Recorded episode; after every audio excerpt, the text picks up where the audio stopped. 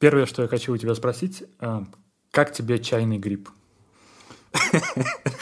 А, без восторга. Без восторга. Честно говоря, а, для, для тех, кто не в курсе, я купил, я прямо из магазина написал Артему, спросил, слушай, ты когда-нибудь пробовал вот такую штуку? Я не знаю, она везде так называется или она тут называется? Камбуча. Камбуча, да. Я вот ее видел на прилавках там последние полтора года, но почему-то почему-то каждый раз я думал, какое-то непонятное слово, страшно, что что-то ужасное там внутри, и каждый раз я забывал погуглить потом дома, что же это.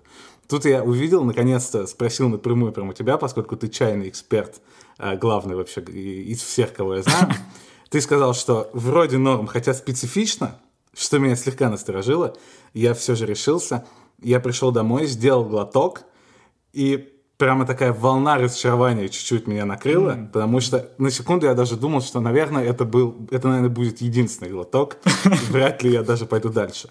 Но я вот сделал небольшое усилие, чуть-чуть распробовал, выпил, наверное, где-то половину бутылки, но я не знаю, может, мне не повезло, может, это какая-нибудь марка была не очень, но без, без восторга, к сожалению. Почему я сказал специфично? Потому что я его ни разу не пробовал, этот напиток.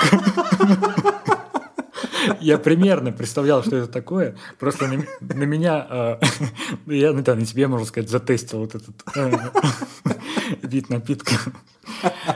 А просто на меня в свое время, э, в общем, меня поразило то, что камбуча это равно чайный гриб. Э, Ты, наверное, в общем, уже то ли загуглил после того, как пил, или перед тем. Э, просто у меня в моем мире был чайный гриб, который вот существовал в детстве, который там бабушки растили на балконе. У тебя не было такого? Я вот в первый раз первый. вообще услышал mm-hmm. понятие такое, да. Просто потом, когда появилась камбуча, я думал, ну это что-то такое клевое, мексиканское, не знаю, или вот оттуда, пуэрториканское э, вид напитка. А потом я, когда узнал, что это прям вот одно и то же, я опять задумался о вот о нейминге, о пользе нейминга, думаю. Потому что я всю жизнь, когда я слышал чайный гриб, я думал, ну это что-то просто отстойнейшее какое-то. Та гадость, которая стоит вот на подоконнике, выглядит как какая-то медуза э, в банке. Э, медуза, в смысле животное. Господин полковник, который слушает сейчас нас. Никаких. Э, ну да, то есть это что-то очень вот советско-союзное. Даже, не знаю, как будто из каких-то вот древних, даже не Советский Союз, а вот какие-то крестьяне, как будто их делали. Э, и просто сейчас э, ну, этот напиток стал мега популярным, который я, правда, ни разу не выпил, потому что, ну, наверное, как-то в знак протеста против того, что, ну, блин, это же всего лишь чайный гриб, которым я пил в детстве. Вот, и я просто... Я жду, что когда-нибудь станут популярны там какой-нибудь огуречный рассол с каким-нибудь клевым названием, там, не знаю, или даже холодец. Мне кажется, просто главное обозвать как-нибудь красивый продукт, и продажи попрут. Слушай, а, а в Тамбове его много тоже, да? То есть ты прям в супермаркет приходишь, и, и это есть? Ну, я видел, я видел. Э, первый раз вообще столкнулся на Озоне. Я когда-то себе добавил, типа, в избранное, думаю, о, интересно, года два назад. Но с тех пары лет он только дорожает в моей корзине, я думаю, нет, я не готов тратить столько на этот напиток. Ну, по-моему, да, вот чисто вот какой-нибудь там, я не знаю, карусели, не знаю, как в пятерочках, но, наверное, тоже можно найти, просто я редко ищу. К другим новостям, э, связанным с прошлым нашим подкастом, где мы с тобой опять э, занырнули в тему теперь не только эко-активизма, а и урбанизма. Mm. Те, когда ты сказал, что вот в Люксембурге делают э, красивые вывески в а, в цвет зданий. Я сказал, что вот в Тамбове что-то я где-то видел такое, что-то вот намечается, что, и, и упомянул как раз стрёмное, самое худшее здание, которое я вот видел э, в городе. Это типа какой-то ТРЦ, он называется «Континент». Ну, я бы не хотел оказаться на этом континенте, но... То есть это вот среднего пошиба, как я сказал, ТРЦ, который был абсолютно весь в рекламе. Я вот недавно проезжал там и увидел, что там половины рекламы нет на этом ТРЦ. Прям вот буквально после вот через неделю после записи нашего подкаста, после выхода, я даже подумал на немножко, что это как-то мы с тобой повлияли на, э, на это, что мы придали огласке вот эту историю, да. А, но потом я зашел в Инстаграме, там подписан на Инстаграм городских проектов. Это, как выяснилось позже, Э, историю, которую придумал наш любимый участник подкаста Илья Варламов, который, я не знаю, какой-то раз пятый уже, или шестой упоминаю. Э, но нет, это как вот с этого года что-то там начала действовать эта организация в городе, или вот с прошлого, и они постепенно пытаются каким-то образом там что-то вот изменить. И там пишут в администрацию. Кстати, именно речь о Тамбове, да? То есть это именно про Тамбов Инстаграм. Ну, вообще это московская изначально э, первая организация в Москве, mm. это Варламов и Кац, по-моему, сделали ее. А потом, вот то ли с этого года, то ли с прошлого, она в каких-то регионах начала ага. появляться, то есть там вот филиалы. Я когда-то там увидел в инсте, мне ну, показалось интересным посмотреть, что вообще происходит в городе, какие-то есть ли улучшения. И типа сам я не взаимодействую никаким образом с политикой и с администрацией, я максимум могу придать огласке. Вот это моя сила в этом.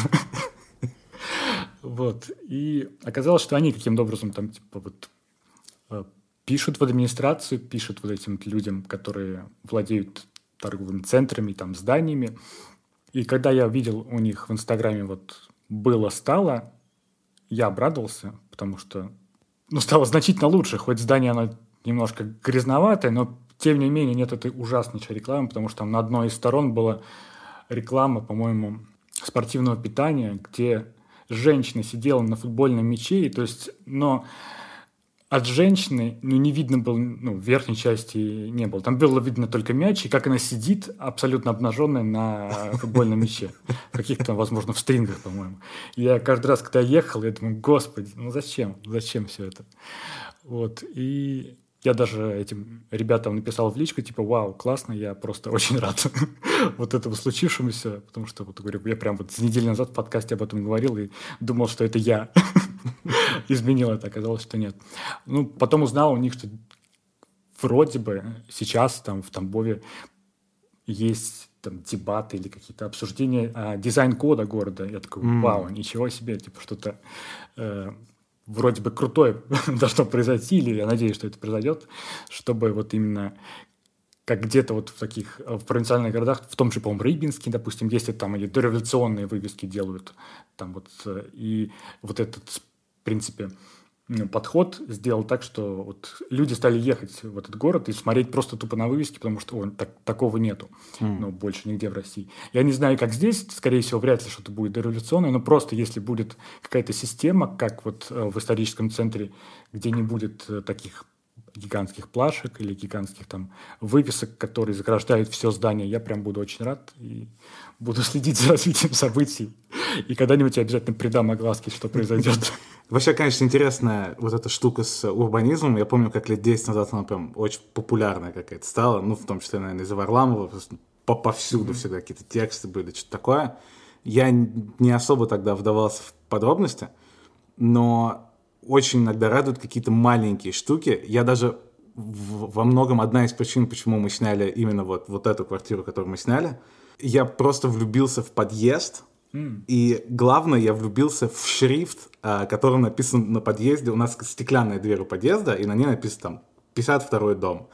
И вот этот шрифт 52, именно на нашей, в, нашем в таком, в квартале, этот шрифт на каждом прям, у каждого подъезда одинаковый шрифт, просто очень красивый шрифт. Один из самых красивых шрифтов, которые вообще где-либо видел. И плюс я еще приятно, вот тут тоже я особенно как на это обратил внимание, когда ты видишь, как там мэрия и вот все вот эти вот ребята, которые управляют всеми этими штуками, как-то за, как-то не то, что даже заботятся о городе, а как-то пытаются даже для самих себя сделать какие-то маленькие прикольные штуки. Например, нам раз в сезон приходят на почту такие какие-то полуоткрытки, полу какие-то О, я видел, плакатики, да, да, да, да. да, где там, например, всякие фрукты нарисованы и овощи, которые вот стоит покупать именно там в сентябре, октябре, ноябре, потому что вот их производят там на местных фермах, и сейчас вот они в сезоне, и вот надо покупать их. И вот какие-то там складываются вот из таких маленьких вещей, например, mm-hmm. у Барселоны офигенский сайт у города, где тоже перечислены там всякие события, и он прям вот не такой, что ты, вот знаешь, в Москве иногда бываешь, если захочешь какие-то государственные сайты, то там даже если сделано удобно, все равно возникает ощущение, что ребята, которые это делали, им как-то плевать на это. То есть без какой-то души, что ли. Я даже не знаю, как это описать. Ну, я, наверное, понимаю, плевать каким-то не, таким чиновичьим языком написано. Mm. А как ты говоришь, да, что такого для души, что действительно, что виден диалог, что людям не все равно на это, что не все равно как раз на общение, на комментарии, что это не просто от даже не то чтобы отписка, а просто вот какой-то вот штамп, который вот давно уже существует вот в этом, в этой области, что вот, вот так вот надо делать, типа сказать, что вот мы сделали вот это, или вот такие-то планы. А вот и люди, они живут по этому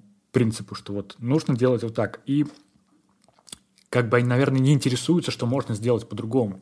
Что можно говорить там с людьми не в рамках, типа, я ну, кто-то выше, кто-то ниже, а просто чисто вот на равных и даже вот каким-то образом рекламируя, вот продавая какие-то услуги. Вот даже вот когда ты разговариваешь именно с людьми на понятном языке, то ты опять же, получаешь доверие какое-то, и в то же время можешь продавать какие-то вот услуги, какие-то места, которые вот находятся в городе. Я бы даже сказал, что вот в лучших каких-то случаях ощущение возникает, что единственная цель, которая вот есть там у этой, у мэрии, у администрации здесь, это чтобы у тебя было полное ощущение, что ты живешь в лучшем городе мира. Вот прям вот mm. как-то вот это на, все направлено в эту сторону, чтобы ты вот посмотрел, как все это устроено, и решил, да, вот я живу просто в супер крутом месте. При этом, конечно, надо там отметить, что с кучей вещей, которые не касаются там вот этой страны, а просто в каких-то городских там службах, в том, сколько допустим, если там мне нужно справку какую-нибудь в Москве получить или получить ее тут, то я думаю, в Москве сильно легче это сделать, вот особенно mm. сейчас. Наверное, 10 лет назад, может быть, примерно один уровень был,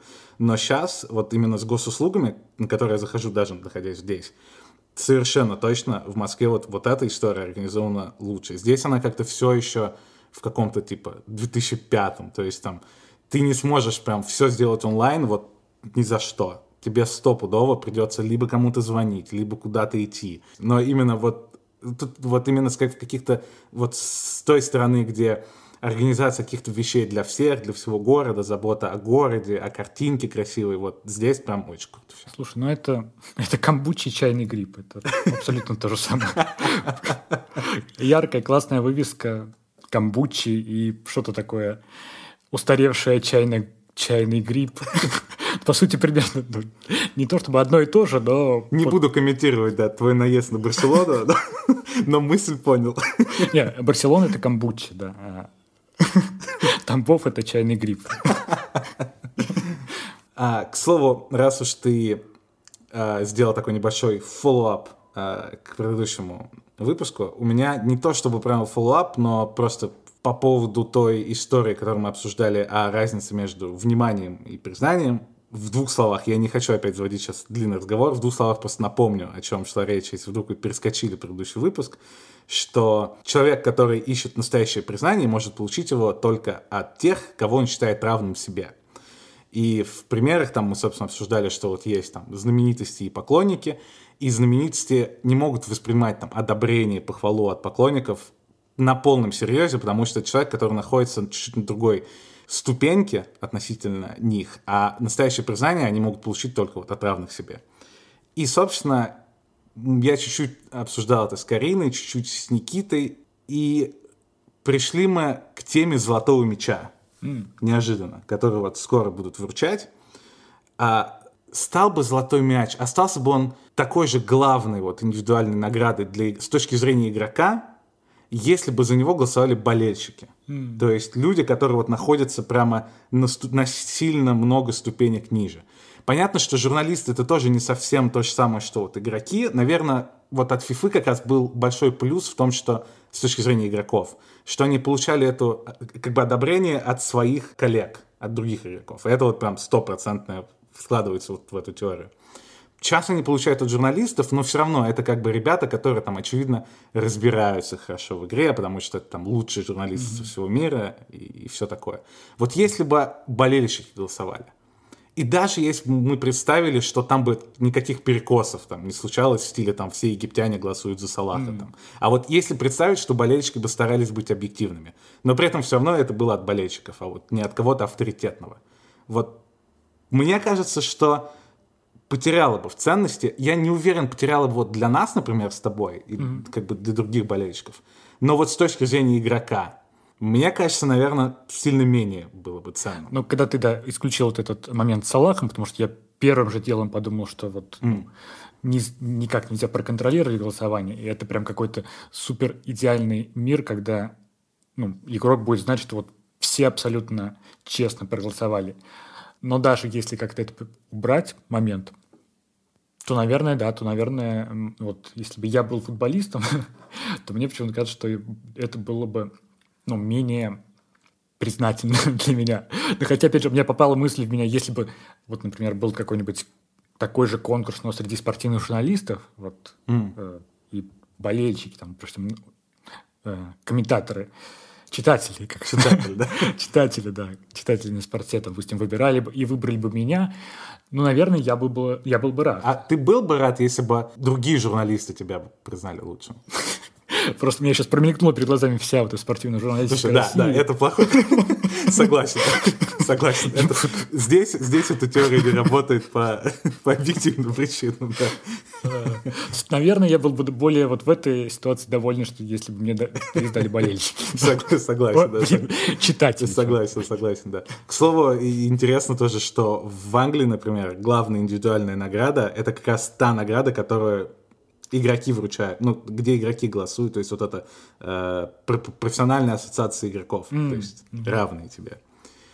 И, к слову, да, еще что, о чем я чуть-чуть задумался, тоже не уверен, это действительно так или нет, но есть ощущение, что, например, с э, актерами из комедий, которые снимаются в основном в комедиях, что как будто вот из-за того, что комедию не совсем воспринимают как какой-то важный жанр по-настоящему серьезный. Например, там не вручают Оскар часто. Ну, то есть очень редко вручают э, там, комедийным актерам. Как будто вот тоже, несмотря на то, что они могут быть ультра популярными, типа там Юрий Никулин, Джим Керри, там, не знаю, вот, вот эти ребята. И вроде бы тоже они звезды, но при этом все равно всегда от них там слышишь каких-нибудь интервью, что они там очень хотят сняться в драме в какой-нибудь, в большой, в серьезной драме. И вот я не уверен на 100%, но есть ощущение, что здесь как будто тоже идет эта история, что вот они звезды, у них много-много обожания от фанатов, но все равно они хотят перескочить на какую-то ступень, где другие актеры, режиссеры, все эти академии, которые голосуют за Оскар, тоже будут их воспринимать на равных. А для этого вот нужно сняться в драме. И вот как будто здесь тоже можно сказать в эту историю. Собственно, наверное, и все эти Оскары, Грэмми и вообще все, что существует, в принципе, это же тоже для того, чтобы актеры раздали награды сами себе угу. и получили признание, опять же, от коллег, а не, не от публики. И они при этом самые важные. То есть ничего важнее там Оскара нет. Да, мне нечего добавить, по-моему, реально все так. Идеально. Я бы хотел, чтобы все мои мысли заканчивались такими комментариями. Так, мы уже упомянули э, вот инстаграмы, администрации и просто каких-то там кофеин и все такое. Я просто недавно тоже думал, опять же, с помощью, наверное, соцсетей, с помощью инстаграмов, да и просто как-то все так вышло, что сейчас прямо на наших глазах очень резко э, улучшился сервис mm. вообще везде, в таких, э, как раз в тех местах, куда мы должны отнести деньги. Потому что я вот пытался вспомнить какой-то вот плохой случай, Э, связанный с собой и там с сервисом. Ну да, я вспомнил, он был у нас в прошлом выпуске про видеокассеты, да. Я э, не буду про это рассказывать, но это вот был прям ре- реально один вот лет за пять, который там... Второй, я помню, помню там, как нас ужасно устанавливали двери к мне в квартиру. Я их прям помню, и прям вот меня прошибает зло каждый раз, когда я вспоминаю про эти истории. Но в целом они такие редкие, что вот остальной какой-то нормальный сервис, он стал вот прям вот даже ну, хороший сервис. Он встроился в нашу жизнь. И вот за последний месяц у меня там произошли какие-то несколько истории, связанные вот как раз с сервисом, когда мне нужно было что-то там поправить mm.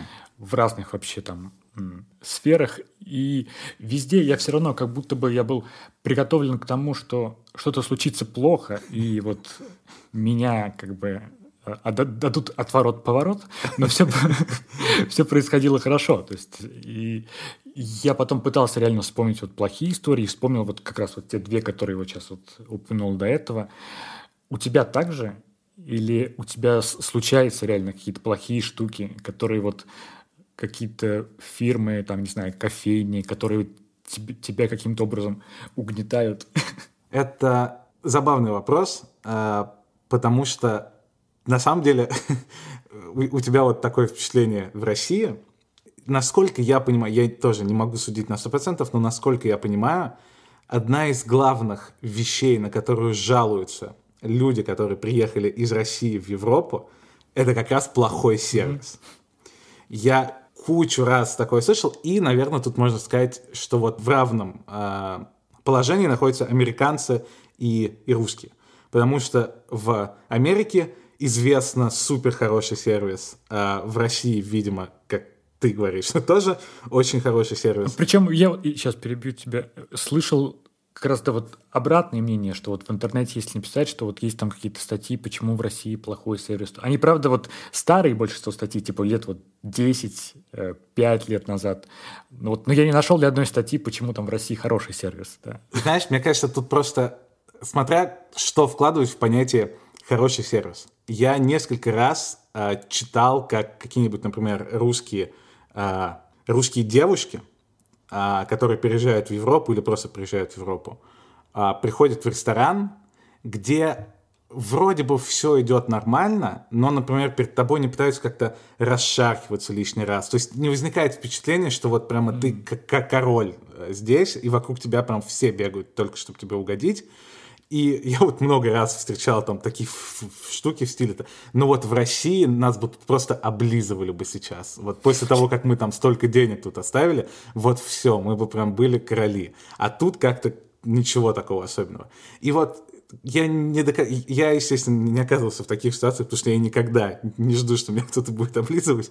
А, но вот как бы если вот такое иметь в виду, мне кажется, если приходить в место, которое скорее такое более дешевое, то, наверное, тут тоже сервис такой же примерно хороший, как в России. И тут, наверное, вот примерно одинаково. Но если говорить о каких-то супер дорогих местах, там, в каких-то, не знаю, ресторан там в отеле, или там какой-нибудь там с Мишленом теперь в России тоже есть рестораны, или что-нибудь такое, наверное, в России когда ты оставляешь большую сумму денег, тебе действительно, прям вокруг тебя, как в красотке, там просто все носятся вокруг тебя. Здесь, наверное, к тебе будет более такое спокойное отношение, но я не уверен, как бы, насколько это плохо или хорошо. Я как раз не знаю, ну, я думаю, у тебя такая же история. Я, наоборот, как-то иногда сторонюсь слишком хорошего сервиса. Когда я захожу в магазин, и на меня нападают просто сразу, чтобы мне подсказать все вообще, как мне жить, mm-hmm я наоборот скорее не пойду туда, потому что я боюсь личного какого-то вот этого ощущения, что как будто я чуть сверху, и вот как меня прислуживают. Наверное, если людям нравится, когда им прислуживают, то вот в дорогом российском ресторане как раз самое оно будет. Я, да, я помню, сейчас вспомнил, когда то то ли в телеграм-канале, то ли еще на ЖЖ Артемия Лебедева. Сегодня я буду упоминать всех вообще, да, кто там еще остался.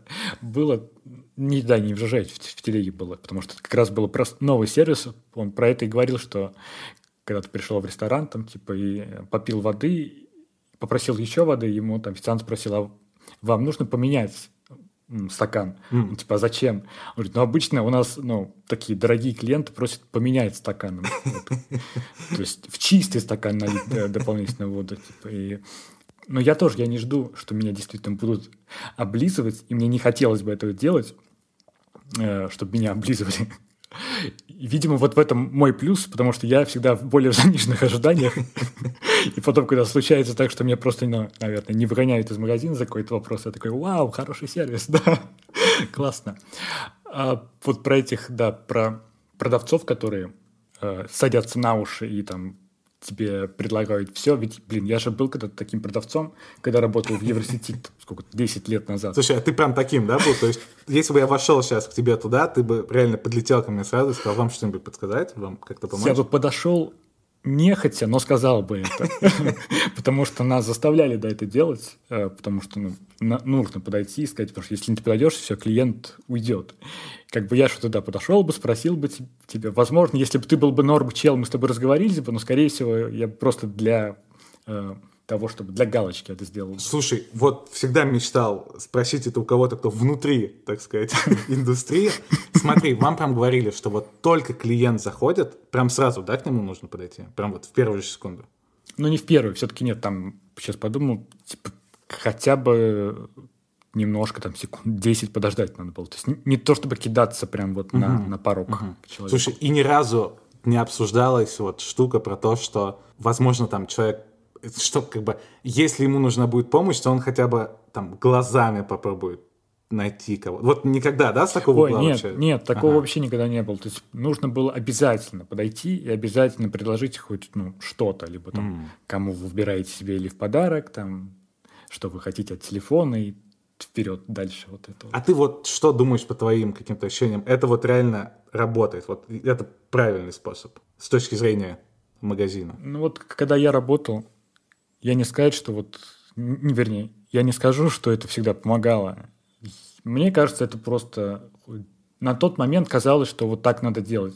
Мне кажется, если сейчас куда-нибудь там прийти, там, не знаю, в видео или в связной, то будет как-то по-другому немножко, не так настойчиво, потому что mm. тогда было прям супер настойчиво. Мне интересно, какой-то эффект действительно есть от этого? Действительно там больше людей покупает, например? Ну, мне кажется, вот опять же, это было где-то 10 лет назад, и ощущение все равно, что вот сервис поменялся, и он был вот тогда направлен на то, чтобы любым образом продать человеку хоть что-то там обманным путем, легальным, но продать. А сейчас все-таки чаще всего, я вот не знаю, вот у меня вот как раз вот про вот эти вот э, электрон, ну, Магазины электроники. Магазины да. электронной, да, про электроники. Вот, вот, у, вот с ними как раз вот у меня пока вот я, я до конца не понял, хороший у них сервис или нет. Потому что я ну, обычно заказываю по интернету сейчас и просто приходишь и там забираешь вот так вот. Вот, но все равно, как будто бы сейчас вот сервис направлен на то, чтобы человек остался доволен и пришел к тебе там в следующий раз, например, mm. или посоветовал кому-то еще. То есть не нужно прямо сейчас там обобрать человека, впихнуть ему вообще все, довольствоваться вот этим. Потому что, ну вот, тогда, когда я работал, как раз вот были постоянные там звонки от э, директора там филиала там области, они звонили, звонили спрашивая вот э, план сим-карт, то есть там особо вот как раз телефоны не спрашивали тогда, вот спрашивали продажу симок, там тем РТС, Билайн, Мегафон, Теле2, и если у тебя нет людей, ну они почти прямым текстом говорили, ну, ну придумай что-нибудь, ну как-нибудь организуй, там, впихни кому-нибудь, вот вот эти вот симки, потому что план горит. Слушай, ну, в принципе, как бы если исходить вот из uh, истории о том, что есть два как бы основных таких способа и подхода. Один — обязательно продать что-то в первый раз, а второй — лучше как бы удержать, чтобы возвращался много раз. С точки зрения таких там, где продаются компьютеры, телефоны, как раз логично, наверное, использовать подход делать что угодно, но продай сейчас — потому что там телефон это такая штука, которую ты там ну раз в три года обновишь, но совершенно точно ты не будешь каждый там месяц приходить. То есть, в принципе, и нет особо смысла там для кого-нибудь связного, mm. случайного кого-то удерживать. А вот там в какой-нибудь кофейне обратная история, что не обязательно прям набрасываться сейчас и пытаться заставить купить максимально много, потому что это место, в которое ты каждое утро в теории можешь возвращаться. Ну, наверное, сейчас подумал, поэтому сейчас появляется вообще все что угодно в этих там вам видео, там типа от сковородок, каких-то фильтров для воды, просто mm. чтобы у людей был повод туда прийти и там потратить свои какие-то баллы накопленные, которые ты там бонусной программе накопил. Вот в Звездом, я не знаю, возможно, я, ну, мне кажется, у них сейчас тоже можно чего угодно купить, там, от телевизоров до... То есть, ну, любую какую-то технику мне кажется, сейчас не осталось вот конкретно прям телефоны, как раньше, вот Евросеть и все такое. Mm. Ну да, ты спрашивал, как это влияло ну, на продажи, но я помню, что как это влияет на меня, на человека, на продавца. Я помню, что вот меня это ну, на последних вот э, месяцах, когда я работал, меня просто это, ну, раздражал каждый покупатель, когда я не хотел к ним подойти, потому что я уже в голове это образовал смысл, что я нужно уволиться оттуда, но пока еще не сделал это. И когда все еще нужно было каким-то образом контактировать с людьми, я просто помню, какой-то мы там точку открыли, блин, тоже была история, когда открывали, типа, вот 24 часа я не спал и открывал вот эти ночью э, ремонтировал вот этот какой-то, блин, магазин. Да. Вот. И вот в этом еще месте еще два месяца поработал. Я просто помню, что вот когда я сижу под ресепшеном, и как приходят вот люди, я прям тихо их ненавижу. прям вот я помню это ощущение ненависти, когда вот к тебе заходит покупатель. То есть у меня, ну, я был плохой э, сотрудник Еврости, который никаким образом не продвигает бренд, а наоборот очень злит, злится. И вот самая яркая история, я помню, что ко мне приходила, пришла какая-то женщина, или даже уже больше к бабушке, так не знаю, сколько лет ей было. Вот она зашла ко мне в магазин, я помню, что она вот пытается дать мне какой-то там клочок бумаги, а это вот еще более бесит, потому что когда я работал там вот в Еврости, которая была рядом с рынком, там была куча пенсионеров, которые не помнили свой номер телефона и давали бумажку mm. там максимально засаленный, который там вот надо под лупой разбирать, какой там ну, номер. И это ну, не очень да, приятно. Но, как я понимаю сейчас, все-таки, если важен хороший сервис, я должен был это делать. Но это вот уже спустя год, я давно этого не видел, я помню, вот ко мне подходит та женщина, всплыли эти флеш флешбеки с сальными э, бумагами, я прям вот что-то ей грубо прям сказал, типа, то, что взял у нее эту бумажку и под, ну, значит, списал, типа дал, и потом я в конце только понял, что она глухонемая. Она не может мне ничего сказать. Я думаю, господи, Артем, что-то куда-то я уже не туда пошел. Я начинаю уже просто ненавидеть людей. И мне кажется, вот из-за того, что я работал в университете, у меня как раз сейчас какие-то плохие представления о сервисе, потому что я воспринимаю продавцов как себя из прошлого, которые ненавидят свою работу, да, и и когда что-то хорошее происходит, я прям удивляюсь, когда там люди улыбаются на кассе. И постепенно я стал привыкать, сейчас я уже к этому ну, не слишком удивляюсь. Наверное, все равно важно для вот хорошего сервиса это осознание как раз вот продавцом или кто-то там сидит за, за прилавком, что он занимается каким-то ну, интересным или важным делом, что он ну, любит себя вот прямо сейчас. Потому что если, опять же, вспоминать, где сейчас плохой сервис, это как раз в таких каких-то связанных с государственным, ну, вот каким-то финансированием местах, типа там Почта России, самое, наверное, если посмотреть там туристы, где плохие рейтинги, ну, на, у почты будет там типа там один, полтора, полторы звезды из пяти. Или, опять же, вот связанные с, ну, Госбанк какие-то, хотя вот у меня, кстати, не было каких-то вот проблем у нас с банками, но вот часто возникает ощущение, что люди жалуются именно вот на какие-то э, места, где нет, э, где ты не приносишь деньги почти, а вот просто mm. что-то там забираешь. При этом, что странно слегка, потому что, допустим, если официанту в ресторане, там, допустим, ты чаевые можешь оставить, угу. то, например, там, грубо говоря, там, в Евросеть или там просто в магазин, хоть ты и приходишь оставлять туда деньги, но конкретно продавцу, mm. ему же, он же не получает эти деньги, получает сама компания. То есть в этом смысле Хотя, наверное, слушай, там же есть премия, да, за, премия, и там, там больше. допустим, угу. есть еще штуки, что ты продал именно вот этот телефон, а не такой. То есть там, если, mm. если ты как-то выр, вырулил э, покупателя с там той модели, которую он хотел, на ту, которую тебе нужно, продать, то ты получил, да, какие-то бонусы ага. вот, в этом. И, ну, и плохой сервис, опять же, в таких вот э, в штуках типа там, не знаю, но это даже опять не сервис, это ну, государственная больница, или вот, когда ты сталкиваешься с тем, что вот где, вот, опять же, врачи, потому что сейчас вот куча частных там медицинских клиник возникла, опять же, не на пустом месте, потому что ну, людям не очень приятно, видимо, приходить в больницу, где сидят врачи, которые тоже очень устали, которым гигантская очередь. Вот, и я помню, как в том году Юля приходила в травмпункт, и на нее там наорали, потому что...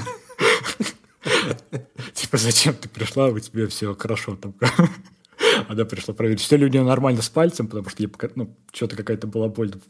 А там женщина и причем Юля шла туда, со, со, ну вот она мне говорила, сейчас, мне кажется, на меня наорут. Действительно, на нее наорали. Получила то, что, да, что, в принципе, и планировала. Интересно, кстати, что я буквально вчера здесь в больницу ходил. И... Государственная? А, нет, это частная, частная. Но в государственной я тоже был, и, к слову, не заметил особой разницы между государственной и частной, плюс, плюс-минус одно и то же. Но из плюсов частной, по крайней мере, ту, в которую, где у меня страховка, то, что я могу открыть их сайт или приложение, там будут перечень вообще всех врачей, там, которые у них есть, И что очень удобно для меня, там будет э, список языков, на которых говорят эти врачи. Mm-hmm. То есть, например, мне нужен англоязычный, э, там, потому что mm-hmm. ну, на испанском я не смогу объяснить, там, что у меня. И я могу их всех отфильтровать, и причем там, может, там есть, не знаю, немецкий, итальянский, там, арабский, еще какие-то. Вроде русский мне даже попадался где-то. И вот ты можешь отфильтровать их всех по языку, кликнуть на профиль, увидеть все временные слоты, которые у него есть, от, открытые до сих пор, и забронировать себе вот визит.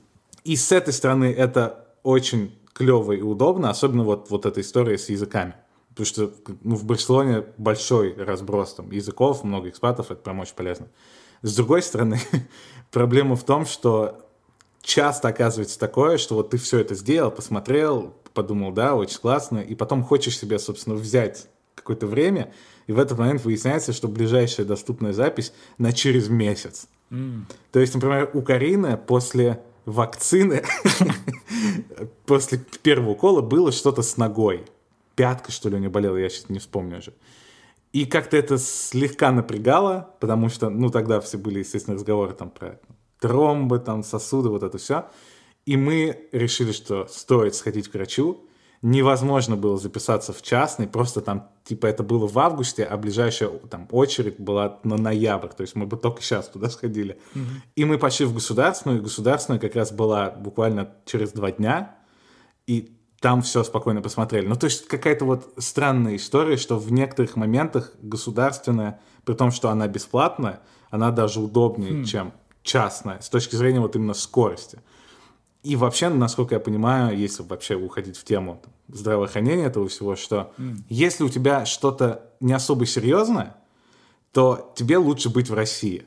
Потому что в России ты можешь вызвать врача, и он к тебе приедет там, через 4 часа, даст какие-то лекарства без рецептов, там, спокойно там антибиотики тебе пропишут, что укол угодно, сделает, укол да. сделают, да. Здесь, соответственно, чтобы там купить антибиотики в больнице, тебе нужен рецепт. Без рецепта ты не купишь их. И как бы все в таком духе. При этом, если ты болеешь чем-то серьезным, mm. тогда тебе лучше быть в Европе. Потому что в России могут не сделать ничего с тобой из-за того, что там уровень не сильно высокий. А, а здесь как раз, ну, с большой вероятностью там тебе сделают все очень хорошо. Так что вот такая вот какая-то странная mm. штука, что если не серьезно, лучше в России, если серьезно, лучше в Европе. Я надеюсь, мне не придется убеждаться во второй части этой теории, но про первую, да, я могу подтвердить, что э, как-то в России все-таки ощущение, что вот, вот это ощущение, что тебе срочно, если что-то нужно, то ты получишь. Здесь вот слово «срочно» если у тебя не серьезная болезнь, оно отсутствует, и тебе, я смеялся очень недавно, у Юли пост был в Инстаграме, в день рождения, по-моему, ага. ее, который заканчивался что-то э, парацетамолом. Я не помню, да, в, какой, да, да. в каком контексте, но это просто в Испании это слово мем. Потому что тебе... Вот что бы у тебя не болело, я не знаю, у тебя там растет третья голова, у тебя там отваливается рука. Вот какая бы болезнь у тебя ни была, тебе скажут, выпей парацетамол. Это вот как с поддорожником практически. Это прям главное лекарство стали. Да, забавно, что единственное лекарство, которое я знал в детстве, потому что вот я вообще не разбирался в лекарствах, по сравнению с Юлей, которая там, ну, много про что знала. Я единственное знал только, только про парацетамол. Ты сказал про рецепты. Как ты? А, я, потому что вчера ты писал, что ты потерял рецепт на, а, на, на очки или на глаза. Да. Смог ли ты э, добраться до, своих, до, до своих капель? А, до капель. Да, я просто вчера, собственно, то, что я, ходил в больницу, мне нужно было уточнить, какое у меня точное зрение, потому что я купил очки, они мне не очень подходят. И мне сказали, что мне для того, чтобы это сделать, мне сначала нужно купить капли, и потом вернуться с этими каплями обратно к врачу. И написали название лекарства на листке бумаги. И я вышел из больницы, мне идти до дома было минут восемь. И каким-то неведомым образом я вернулся домой, посмотрел свои руки, увидел, что там нет этого листка. И его куда-то сдуло ветром, пока я шел. Ну, короче, не, я, я отложил просто а. эту историю. Я решил, что я посмотрю месяц просто как у меня? Мне просто сказали, что я только купил очки, это мои первые, по сути, нормальные очки в жизни, что все, что мне пока кажется неудобным, это не имеет никакого значения, потому что нужно отходить месяц, mm. и вот через месяц там глаза адаптируются, и вот если через месяц мне все еще будет некомфортно, тогда мне все-таки придется повторить эту историю, опять прийти, сказать, что я полный кретин, потерял бумажку, дайте мне ее еще раз. И вот, да. Но я надеюсь просто, что за месяц я адаптируюсь и, да, и буду видеть вообще все. Я тоже буду на это надеяться. И в конце мне все-таки, я как мы главные инфлюенсеры с тобой оба Тамбовые, наверное, я должен прорекламировать какие-то хорошие истории, потому что я сказал, что со мной случилось несколько историй вот за последний там, mm. месяц э, именно в плане сервиса. Э, первое, и мне я покупал кофе в кофейне, и мне плохо его помол, помололи. Типа, очень крупно, потому что у меня дома нет кофемолки, ой, кофеварки и кофемолки, ничего у меня нет дома, у меня есть только турка, и она вот в таким, ну, супер крупными штуками не справляется. А причем, да, а. мы это, ну, там Бористе сказали, он, видимо, прослушал, а мы не проверили. Я потом написал в Инстаграме, как-то, опять же, нехтя, думаю, да, наверное, меня там пошлют, блин, наверное, мне скажут, что, типа, да пей этот кофе, ты что, блин. Опять я вижу себя, да, в том, в том человеке, который будет отвечать мне. Но мне, на удивление, сказали, ну, а напишите, да, какой вы купили, завтра мы э, утром привезем вам на такси вот этот э, новый новый mm. пакет. Я удивился, такой, ну, написал, действительно, прям с утра мне привезли, и еще дали два свежесваренных, типа вот стаканчика кофе. Я просто, я как король начинал с, э, рабочую смену просто с кофе из ресторана, я думаю, класс. Это э, кофейня Бонжорно да, называется. Да, второй случай, это когда у меня сломался будильник, у меня внезапно, вернее, я внезапно понял, что у меня модный, клевый будильник, потому что у него фирма, его фирма Сейка. Я О, да. забыл вообще. Да, потому что я как раз, когда ты говорил ну, про крутость часов Сейка, рассказывал в каком-то подкасте, где-то еще писал в нашем телеграм-канале, подписывайтесь. Вот, я потом смотрю на свой будильник, который я, вот, я Юле э, попросил в том году, чтобы она мне купила на день рождения, или там на какой-то праздник, может быть, не на день рождения. Э, и он действительно какой-то там стоил подороже, около 2000 рублей, типа, ну, настольные часы, будильник. А покажешь потом фотографию? А, да, покажу, в... да. да. Она, ну, он симпатичный, минималистичный такой, с синим ободком будильник. И каким-то образом его э, вот эта заводная стрелка, она ослабла, и она, ее нельзя, невозможно было завести, она типа только на 6 болталась. Типа, на... Скорее всего, э, в этом виноваты мои э, римские шторы, или как сказать, жалюзи. Вернее, а, блокаут штора, которая ага. э, у меня в спальне есть. Он стоит на подоконнике. И каким-то образом, мне кажется, она его пихнула, потому что сквозняк я устроил. И он упал. То есть, возможно, это был не карантинный случай. Хоть и не лично я, а моя штора это устроила. Но упал не сильно, там, не на пол. Но, в общем, Э, в итоге понесли его туда, типа, ну, думаю, заплачу, пусть мне отремонтируют его, потому что, ну, как будильник, который не может, не может.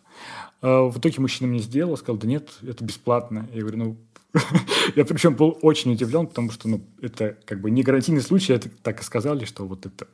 Э, это причем вот как раз история, когда у человека, вот в этом магазине нет вообще Инстаграма, нет э, сайтов, это просто именно какой-то местный чувак, Mm. Но это довольно большой магазин. То есть вот часов, там прям много часов, и они как-то, вот если посмотреть с интернетом цены, они так это, ну, плюс-минус те же самые. И я был еще удивлен, что это вот он такой мужчина чисто вот от себя это сделал. А, то есть он работает там один? Или... А, ну, а. один. Он ремонтирует, чисто часовщик, что-то там, mm. все такое. И я, у меня прям вообще максимально такое доверие к нему э, увеличилось. Ну так, если что, я буду покупать. И потом мы с Юлей про это проговорили, и она мне ну вот на какой-то прошлый, еще один новый праздник она мне э, подарила самодельный сертификат на покупку часов в этом магазине, mm. именно в этом, да. типа, потому что у него нет э, таких этих сертификатов, потому что это такой как бы не совсем э, современный магазин, но такой, ну, приятный, уютный, да. И поэтому Юля мне сделала свой, я думаю, когда-нибудь, когда я захочу, типа, я могу воспользоваться, пойти к ней и купить себе наручные часы. Тем более, да, у меня есть эксперт, который подскажет мне, если что. Забавно, что ты заговорил о магазинах, в том числе о таких каких-то независимых, что ли, назовем их, где там, один человек работает или несколько.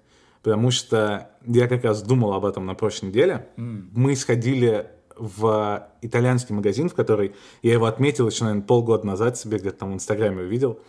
Uh, в магазин итальянских сыров. Mm. Супер крошечный, uh, прям вот дверь, ты заходишь буквально 3-4 квадратных метра и все.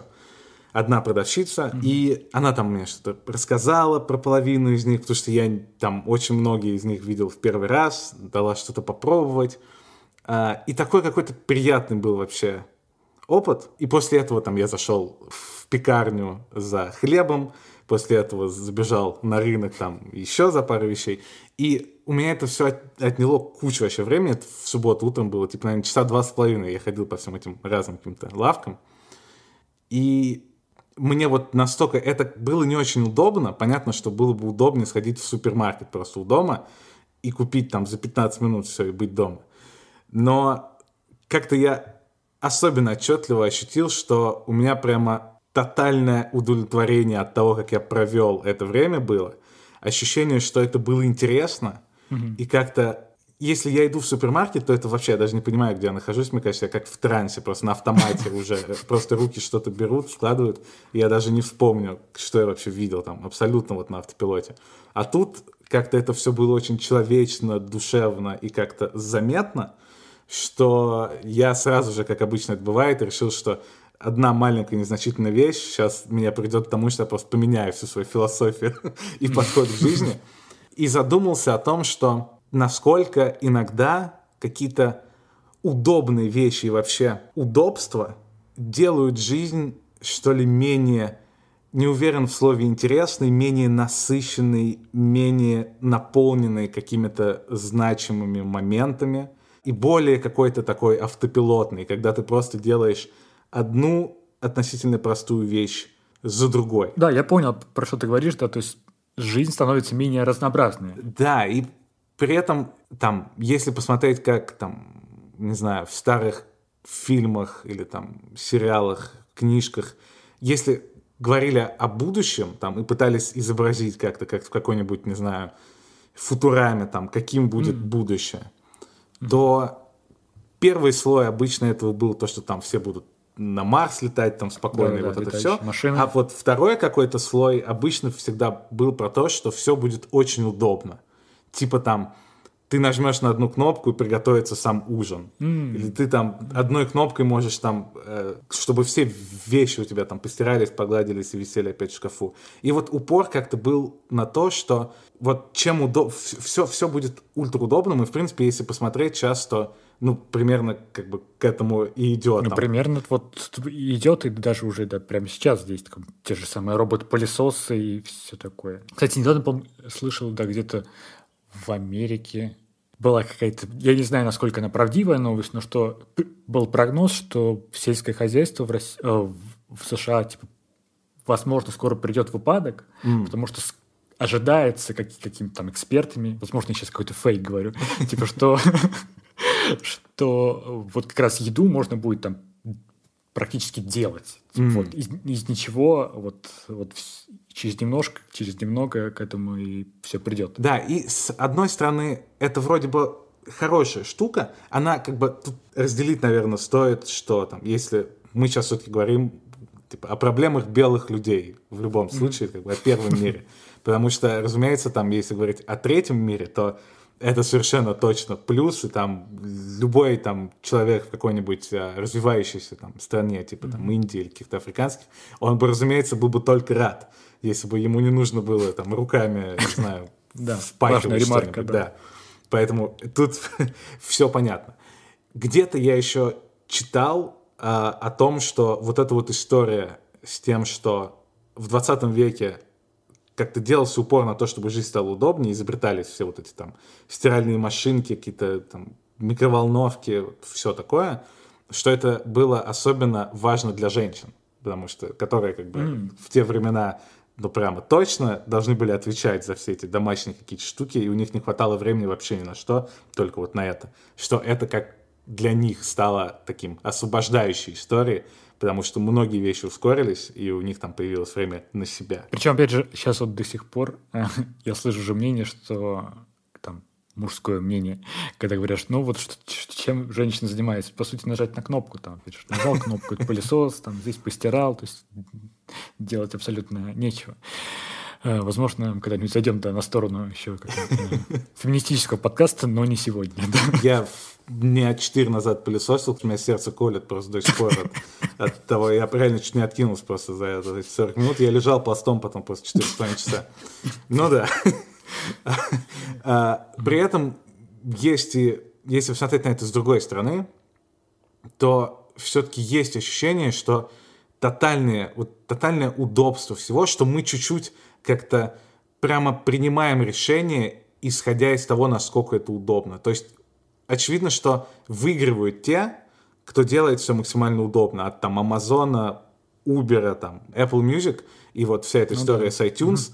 Это же вообще ребята, которые за счет удобства обыграли бесплатность. Блин, это вообще То есть выбор прям настолько идет в сторону удобных вещей, что часто хорошо и, и реально облегчает жизнь, так как в случае с той же, наверное, там Apple Music и Spotify. С другой стороны, тоже часто э, и за собой замечал это, и натыкался на мнение, что вот вроде сейчас там все доступно тебе в один клик, но там многие слушают сейчас музыку в 10 раз меньше, чем они слушали ее в те времена, когда ее там нужно было нелегально скачивать, по каким-то торрентам шататься, и вот это все. Потому что когда дефицит слегка, когда тебе нужно найти, приложить усилия, как-то что ли больше ты это то ли ценишь. Mm-hmm. Тяжело, наверное, э, описать и найти конкретное чувство. Возможно, потому что ты ищешь это более осознанно, и э, вот этот процесс поиска музыки, в нем тоже есть, наверное, какой-то интерес сам по себе. А когда тебе доступно вообще все, наверное, это вызывает ну вот когда я в первый раз там, у меня появился какой-нибудь Apple Music, чуть-чуть эйфория такая есть, что вот прям все, у тебя в кармане mm. вся музыка планеты.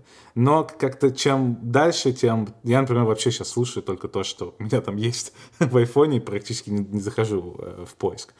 Да, но mm. в целом, может быть, это не так, но есть ощущение, что вот, вот эти удобства упрощают жизнь и делают ее действительно менее какой-то осознанной и насыщенные, и удовлетворяющие, потому что они убирают вот этот этап, когда тебе нужно дойти из точки А в точке Б самому. Как бы вот все эти вещи, все эти платформы, это вот сразу результат. То есть все направлены на то, что 2 минуты, 2 клика, там, 10 секунд, и ты сразу получишь результат. И чуть-чуть есть ощущение, как будто вот, когда все решения прям принимаются – исходя из удобства, а этому, естественно, противостоять, ну, очень сложно, типа. Mm-hmm. Очень тяжело отказаться от того, что удобно.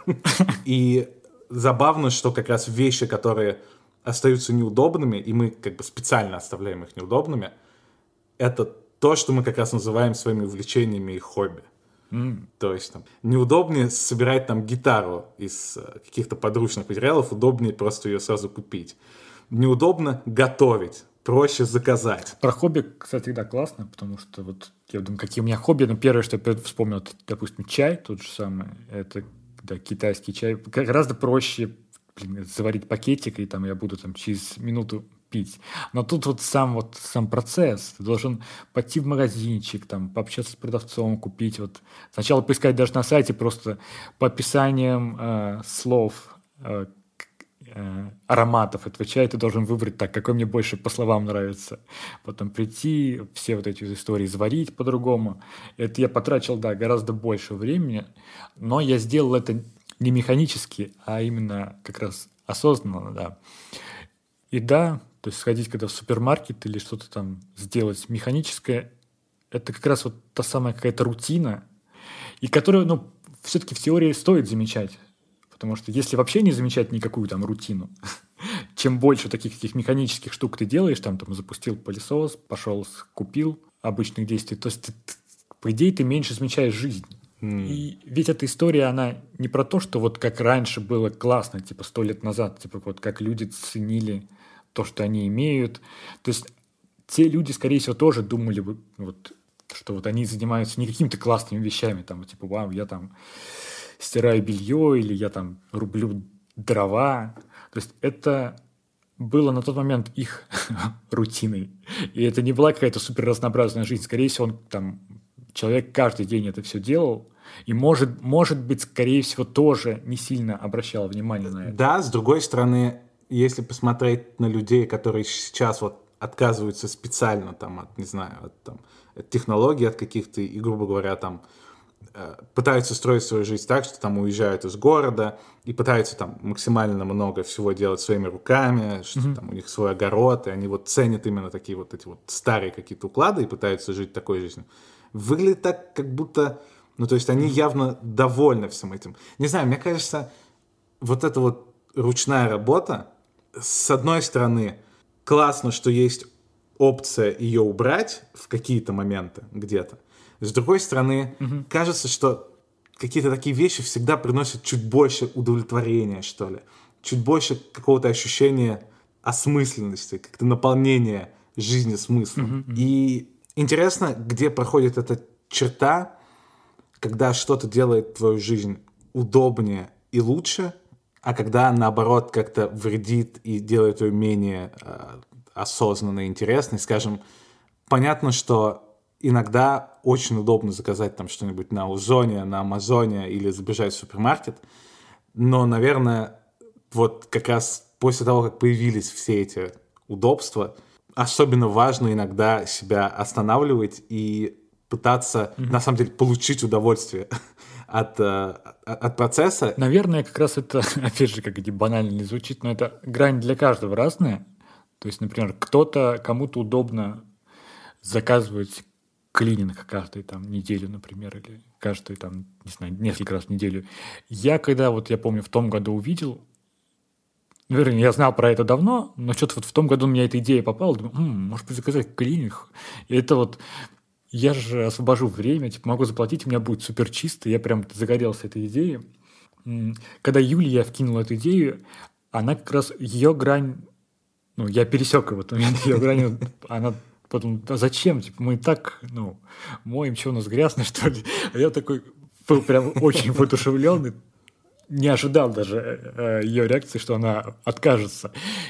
И, ну, мы, да, мы не сказали клининг, потому что я такой подумал, да, вроде бы чисто все, вроде бы чисто. То есть я, это как будто бы, да, прикольная возможность, возможность, как ты видишь, э, в рекламе дается, освободить себе время на что-то, но с другой вопрос, на что ты освобождаешь время? Потому что все вот эти вот там пылесосы, мы сделаем за вас вот это, вот это, а вы там занимаетесь своими делами, mm-hmm. там, чем вы хотите заниматься, это так же, как вы с какой-то там, с этой, с фиксированной как будто заработной платой, которая будет выплачиваться, типа, а вот люди будут заниматься чем-то, чем они хотят. Я не знаю, я не уверен, что у меня вот есть столько столько мыслей, чем я хочу заниматься. Как будто мне нужна, наверное, все-таки какая-то ну, рутина, чтобы я вот это вот делал. Я вот, особенно вот, наверное, это у старшего поколения точно есть, потому что вот когда кончается работа, например, когда им сложно отдыхать, например, там, mm. нашим родителям, э, тому поколению. Если, например, какой-то отпуск, то уже вот через неделю я знаю по, по папе, по маме, что им вот уже хочется выйти там на работу там или что-то что-то сделать, потому что они ну, сложно заполнить вот это пространство, которое у тебя освободилось, когда ты что-то делал. Знаешь, мне кажется, у старшего поколения, возможно, чуть-чуть играет какое-то чувство вины. Например, mm. а, там я иногда хотел заказать своей маме а, такси куда-нибудь, ага. и, и это казалось какой-то роскошью для нее. Хотя я понимаю, да. что это там какие-то 200 ну, рублей, но ну, вообще там в Москве, но это совершенно ничего вообще. И, возможно, это вот какое-то чувство вины, что нужно там не знаю, там, отрабатывать, нужно делать что-то. Ну, вот есть какие-то там стандарты там раньше, которые были, что вот mm-hmm. нужно там убираться дома всегда, нужно там ухаживать за своими детьми. И хотя вроде уже есть какие-то способы, которые могут это все упростить, убыстрить, или вообще там, опять же, заказать клининг, там, заказать куда-нибудь на работу такси, там, mm-hmm. заказать еду готовую. Мне кажется, это вот тут играет какое-то чувство вины и, возможно, история о том, что когда-то это казалось очень дорогим и роскошным, и просто не перестроилось как-то сознание, что сейчас не обязательно быть миллионером, чтобы пользоваться вот, вот этими штуками. Абсолютно то же самое там с моими родителями, с Юлиной мамой. Такси, вот какие-то рестораны, ну, кафе, даже не говорю рестораны, там, кафе, это вот она, она сама рассказывала Юлиной маме, что вот в свой... тогда считалось, ну, она считала, что в, в кафе, в рестораны ходят девушки легкого поведения, что вот она сейчас, и сейчас она, она не идет в кафе. Причем даже смешно, я говорю, Юле говорю, типа, прикинь, сейчас мы, мы твоей маме скажем, что мы там заказали клин. Какая будет реакция? Или там моим, типа, естественно, будет, зачем? Я могла бы приехать и у вас помыть все. И тут вот, да, как раз вот история, на что ты потратишь это время, да, освободившееся играть. То есть действительно ли ты будешь им наслаждаться, или ты будешь, вот, например, за меня пылесос, там, час пропылесосит вместо меня, а я, что я буду в это время делать? Может быть, я этот час тоже проведу механически, залипая в телефон, там, например, сидя там в ТикТоке и в Инстаграме, и, и тоже не почувствую этот час совершенно. То есть... Да, здесь, конечно, опять важно всегда помнить, что это все равно речь все идет о, там, о первом мире, э, не да. о третьем, потому что это совершенно разные вообще истории. Я, к слову, сразу вспоминаю, в «Симпсонах» была серия, где они переехали когда у Гомера была новая работа, ему на какого-то mm-hmm. миллионера предложили работать, и они переехали в другой город, и там был какой-то очень умный дом, который там сам себя убирал, сам все делал, и Марч там встала утром и такая, так, сейчас у меня, значит, нужно сначала убраться, потом там постирать, потом то, и бац, и дом все за нее делает, и в серии, в общем, она становится алкоголичкой, потому что она начинает пить вино от того, что ей нечем, некуда приложить себя. И просто спивается. Спивается по ходу серии. Блин, я, мы с тобой вчера должны были записывать подкаст, но не получилось. И вчера у меня получился реально, сейчас понимаю, пустой день. Я вот на протяжении его ловил вот какие-то вот мысли, думаю, то я что-то не делаю, что вот я не знаю, чем мне заняться, потому что у меня был план записать подкаст, мы с тобой, ну, в самый последний момент это а, отменилось, и, по-моему, и вчера там единственный, наверное, первый раз как раз за месяц, за два, не знаю, задолго я выпил вина, если меня это настораживает. Слушай, ну ты вот чуть-чуть еще упомянул историю о том, что там про гарантированный доход, mm-hmm. который мы как-то тоже чуть-чуть обсуждали в прошлом сезоне. Вот а. понятно, что в глобальном мировых масштабах это совершенно точно будет гигантский плюс и облегчение жизни, ну просто для большинства населения, и там взлетит э, наверняка там какая-то креативность и уровень жизни людей, и спокойствие там за там, будущее свое, вот это все. Но интересно даже скорее с таким углом, как гарантированный доход изменил бы жизнь людей в развитых странах. Mm. Понятно, что в развивающихся это стопроцентный плюс. Интересно, вот что бы случилось вот с белыми людьми, грубо говоря, которые живут более-менее mm. в достатке и которые пользуются всеми вот этими удобствами, которые только есть, и более-менее все на автопилоте, за редким исключением. Вот как бы на них отразился вот этот гарантированный доход, если бы им сказали, что все, завтрашнего дня работать не обязательно, и ты можешь наслаждаться жизнью как хочешь. И при этом у тебя недостаточно, не такое количество денег, чтобы ты там на частном самолете летал. Вот просто как средний класс э, там, в условной э, Америке там, или там во Франции, в Германии. Интересно, какой здесь был бы эффект. Может быть, да, будет эффект марш. То есть когда делать совсем нечего, это тоже как-то плохо. Действительно, какой чувствуешь себя лентяем периодически. Вот, вот, да, вот хорошее э, сравнение, потому что вчера я какое-то у меня было чувство, что я ленюсь целый день. Хотя, если посмотреть, я там ну, много чего сделал, какие-то там по списку. Но вот то, что я не сделал подкаст, я думаю, блин, вот этот слот куда-то мой пропал, да. А с этим с доходом, как бы, да, есть люди, которые, ну, знают, на что потратить деньги, ну, относительно на что. Но наверняка немалое количество людей подвержены каким-то легкомысленным тратам вот на, на те же, ну, на, допустим, спиртное, какие-нибудь э, ставки, э, все что угодно. И вот этот э, доход, который к ним приходит, может быть, он очень быстро уйдет, например, и потом человек там через пять дней будет где-то просить в долг, я не знаю, такое. То есть, мне кажется, не у всех людей есть прям вот осознанное понимание, зачем ему деньги. То есть они как будто бы нужны вот для того, чтобы ну, просто чтобы продолжать работать. То есть, мне кажется, mm. ну, человек, это уже какая-то рутина. Тебе дают деньги, ты что-то тратишь, ходишь на работу. Это не знаю, это прям должно включиться какая-то, опять же, осознанность. Ну, с другой стороны, возможно, mm-hmm. возможно, она и включится mm-hmm. как раз в тот момент, когда появится время подумать о таких вопросах. Понятно, что если ты там...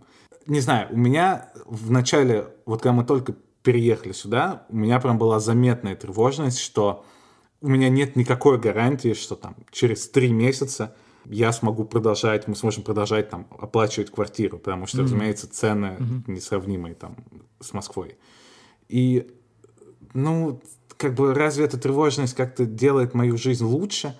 Как бы, с одной стороны, она мотивирует больше работать, с другой стороны, опять же, я не уверен, что это прямо такая хорошая вещь, и mm-hmm. даже с точки зрения работодателя, наверное, более ценен тот человек, который работает не потому, что боится остаться там без дома, а потому mm-hmm. что он хочет развиваться. Ну, то есть, с этой точки зрения, я все-таки за этот безусловный гарантированный доход, mm-hmm. и кажется, что это хорошая вещь. Но, да, собственно, мы часто в последнее время приходим к тому, что э, как же во всем важна какая-то осознанность, да. даже вроде в таких каких-то мелких, незначительных полурутинных э, вещах. Еще я сказал, что вот есть прослойка людей, которые целенаправленно отказываются. Например, mm-hmm. переезжают за город и там пытаются там какой-то огород свой, и вот все в таком духе, там на фермах каких-то там в Европах. И с одной стороны, мы явно их воспринимаем как немного странных ребят. Mm-hmm. Это вот странно отказаться от чего-то удобного. Как можно отказаться от айфона, если вот ну, он реально делает твою жизнь удобнее, что ты можешь написать там своему другу там в другой стране, там родителям просто за секунду. Mm. Зачем от этого отказываться? И это воспринимается немного странно. С другой стороны, вот особенно с развитием всяких технологий, есть ощущение, что у всех какой-то универсальный опыт всего у всех одинаковые там, телефоны, ну, более-менее. У всех там mm-hmm. гигантский экран там в черной оболочке. У всех более-менее примерно, ну, опять же, не у всех, но у многих э, там из нашего поколения более-менее одинаковая работа, когда ты, грубо говоря, где-то вокруг интернета, маркетинга, медиа, продаж, вот, вот этого всего.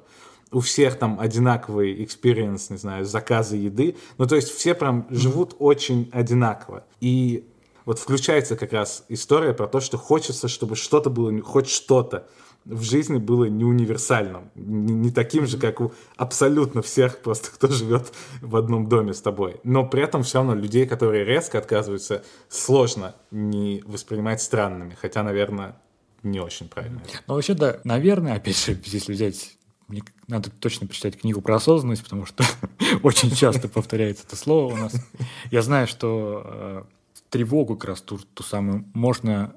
Кто-то советует снимать в том числе способом, когда ты каким-то, ну, проговариваешь себе, что ты делаешь, mm. например, в этот момент, потому что, ну, так дети как раз делают, когда, например, я там иду там туда в песочницу, я иду зачерпнуть ведро, ведро и туда там что-то сделать, я иду там в школу, о, здесь вот собака бежит, то есть именно обращение, а, когда ты обращаешь внимание на окружающую среду, а не как бы не убиваешь время, получается лучше. Опять же, это понятно, что это идеальный случай, так всегда невозможно делать, что я не пойду там, вот, не знаю, выкидывать мусор или там за хлебом и там абсолютно быть осознанным. Но, наверное, порой можно включать это, потому что, ну, чтобы вот это вот монотонные штуки, они не, не превращались, типа, вот в убивалку времени, как есть вот там игры, ну вот, как я вот говорил, что вот будет пылесос работать, там, или там клинер что-то чистить, а я буду сидеть в телефоне, и вот этот есть э,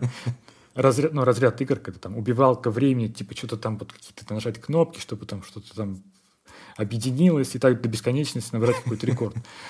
И, наверное, важно в своей жизни обращать, обращать внимание, когда у тебя включается вот этот режим убивания времени, и как-то оттуда выруливать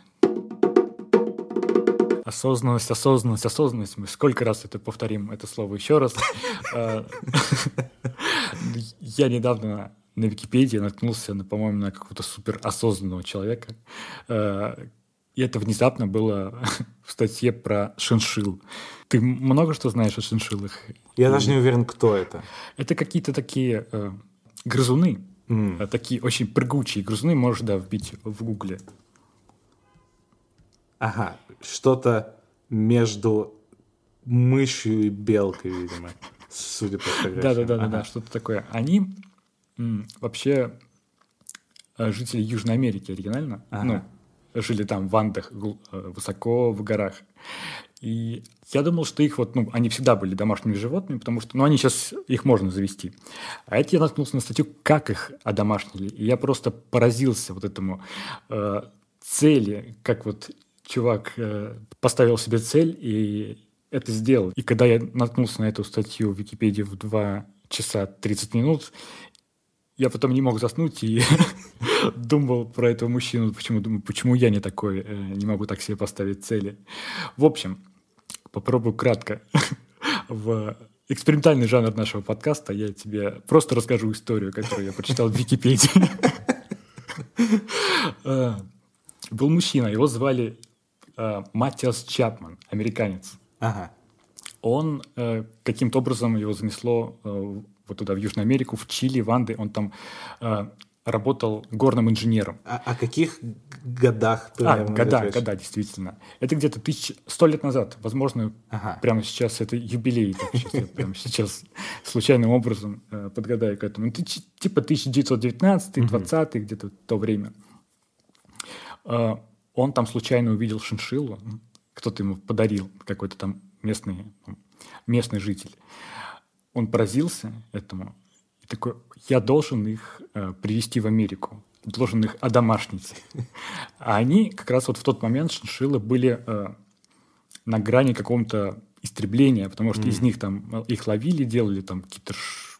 ну не шубы, но что-то вот такое с мехом связанное. И он пробыл, пробыл в Андах три года, и все эти три года он работал горным инженером, но в свободное от работы время он искал шиншил. Просто. Их найти было ну, супер сложно. Типа, там была такая история, потом еще читал не в Википедии, там в реальных каких-то источниках. Он уезжал там, типа, как, может, брал отпуск, уезжал там в Анды на месяц и на, на вышину, и возвращался обратно там с нулем шиншил или там с одной, потому что очень было сложно поймать эти, этих маленьких тварей. Да. Э, он каких-то, опять же, местных жителей туда подбил, чтобы они искали, чтобы хотя бы процесс э, каким-то образом э, проходил, чтобы и люди уходили туда на месяц, возвращались с одной шиншиллой, там была какая-то история какой-то его помощник привез одну шиншиллу в гигантском каком-то баке из-под масла, и вез он ее там что-то несколько недель, и причем и не давал ей пить, потому что в то время индейцы говорили, что шиншилла они не пьют, им нельзя давать воду, иначе они умрут после этого. И они приносили, то есть, ослабших шиншилл, в общем, какой-то, ну, безумная история. И он, в общем, каким-то образом набрал 12 шиншил вот за эти три года поисков. И потом еще год спускался э, с Анд, типа вот на к морю, потому что чтобы э, шиншиллы э, легче переносили э, смену mm. вот, вот, высокогорья. То есть он проходил вниз, там, допустим, на 300 метров, жил там месяц, чтобы они привыкли к этому климату, потом, потом спускался еще ниже, и так спускался, спускался год. А мужик, наконец он добрался туда, то есть к кораблю. Привести их нельзя было, потому что это контрабанда, все такое. Он попросил своих друзей, которые спрятали вот шиншил по карманам, своих каких-то пиджаков, куртков. Набрал людей, они зашли туда, э, как прошли мимо капитана. Потом, спустя где-то несколько дней после плавания, он пришел, сказал капитану, типа, у нас э, в трюме шиншиллы, я их провез. Говорит, так, лишь бы, ну, типа, следить за ними. Каким-то образом он повез туда дальше. Э, во время плавания они там что-то оборачивали их какой-то холодными плат, э, тканью, чтобы они не умерли. чтобы они не умерли. И... Но одна, к сожалению, умерла шиншилла, но зато другая разродилась потомством. То есть они случайно взяли беременную шиншиллу, у них там получилось еще больше шиншилл, шиншилл пока не приехали в Америку. Там где-то он жил, по-моему, в Лос-Анджелесе или типа, ну, в штате. Mm. Устроил себе какой-то там, ну, у него был крутое какое-то оборудование для тех лет, вот именно для того, чтобы, для того, чтобы эти зверьки чувствовали себя как э, на родине. был момент, когда там его, по-моему, половину из его вот этих пойманных шиншил украли и куда-то увезли в Европу, который потом что-то... В итоге они умерли. Типа он был так расстроен, но хотя бы половина шиншил у него осталось. Ага. И я смотрел на фотографии этого чувака, да, Матиас Чапман. У него вот, по-моему, три фотографии в Гугле, и везде он с шиншиллами. То есть связь. Одна сидит у него на плече, там где-то он просто держит ее в руках. И вышло в итоге, что вот, по-моему, практически каждый, каждый сейчас шиншилла, живущая в Америке, она потомок тех самых шиншил, которые mm-hmm. провез чувак. А, он потом через несколько лет умер, там лет через 10. А, и там было несколько шиншил, которые его пережили, которых вот он привез из Чили в Америку, и они жили дольше, чем он в итоге. Я очень поразился этой истории его трем фотографиям, существующим в Гугле, где он везде э, с этими зверьками, э, и посмотрел потом на свой телефон, где у него там тысячи фотографий за полтора часа прошедших. Вот. Я потом начал гуглить, потому что я сначала прочитал Википедии, еще начал смотреть, думаю, что это за чел, нет ли на YouTube какого-то ролика. Наткнулся потом на польский сайт, какой-то польский блог. Mm. И женщина вот это вот вела, и она писала статью опровержения, что этот мужчина не был настолько велик, что он был, вот по ее мнению, я не знаю, он был обычным контрабандистом, mm-hmm. который захотел, э, как типичный вот американский э, любитель наживы, uh-huh. да, он что потом он написал вот какую-то книгу о своем величии, как он, он долго спускался и все такое делал, что на самом деле он просто их украл откуда-то, что и взял всю славу себе. Я даже не знаю, как к этому относиться, угу. потому что я уже у меня появился новый кумир, потом я не знаю, насколько я могу доверять этой э, женщине, которая ведущий польский блог, но, но она написала красиво, потому что мне особенно понравилась в конце фраза э, «шиншиллам не нужен герой, Шиншиллы сами герои своей судьбы. Этим заканчивалась статья. И я не знаю, то ли это был фейк столетней давности, как вот сейчас мы привыкли к fake news. Может быть, чувак опередил время и сто лет назад придумал себе какую-то супер крутую историю, чтобы покрасоваться на Википедии. И да, здесь у меня действительно, как у тебя, настроение прям скакнуло, потому что я читал, думаю, господи, это просто какой-то мой новый кумир, а потом наткнулся, может быть, зря я наткнулся на этот пост в интернете. Этот польский блогер, по-моему, ее никнейм Эйщия. Но я прям расстроился, как и ты, тоже расстроился. И до сих пор не понял, как относиться к этому. То ли э, любить этого чела, то то ли думать, что не все так красиво было. Мне кажется, это просто очередное доказательство фразы, э, которая звучит как э, «умри героем» или «живи достаточно долго, чтобы стать злодеем». Только в данном случае это произошло с тобой с твоим ресерчем. Просто слишком глубоко копнул. Мы сегодня уже чуть-чуть узнали темную сторону жизни Артема после его истории про Евросеть, я уверен, что однажды всплывет еще больше подробностей. Но пока этого не произошло, и мы все еще на стороне добра, э, активно приглашаем вас подписаться на наш телеграм-канал, э, на наш инстаграм. И все это мы, как всегда, оставим в описании. К слову, э, возможно, только я об этом волнуюсь, но просто хотим вам лишний раз сообщить, что мы в описании обычно оставляем какие-нибудь ссылки на то, что мы обсуждали, на какие-нибудь тексты, mm. на фотографии чувака с шиншиллами, которую я уже, пока Артем говорил, загуглил тоже, она роскошная, мы ее тоже ставим. Поэтому отдельно хотим вас, э, вам сообщить, что да, смотрите в описании эпизодов, там мы стараемся, чтобы в описании тоже было интересно.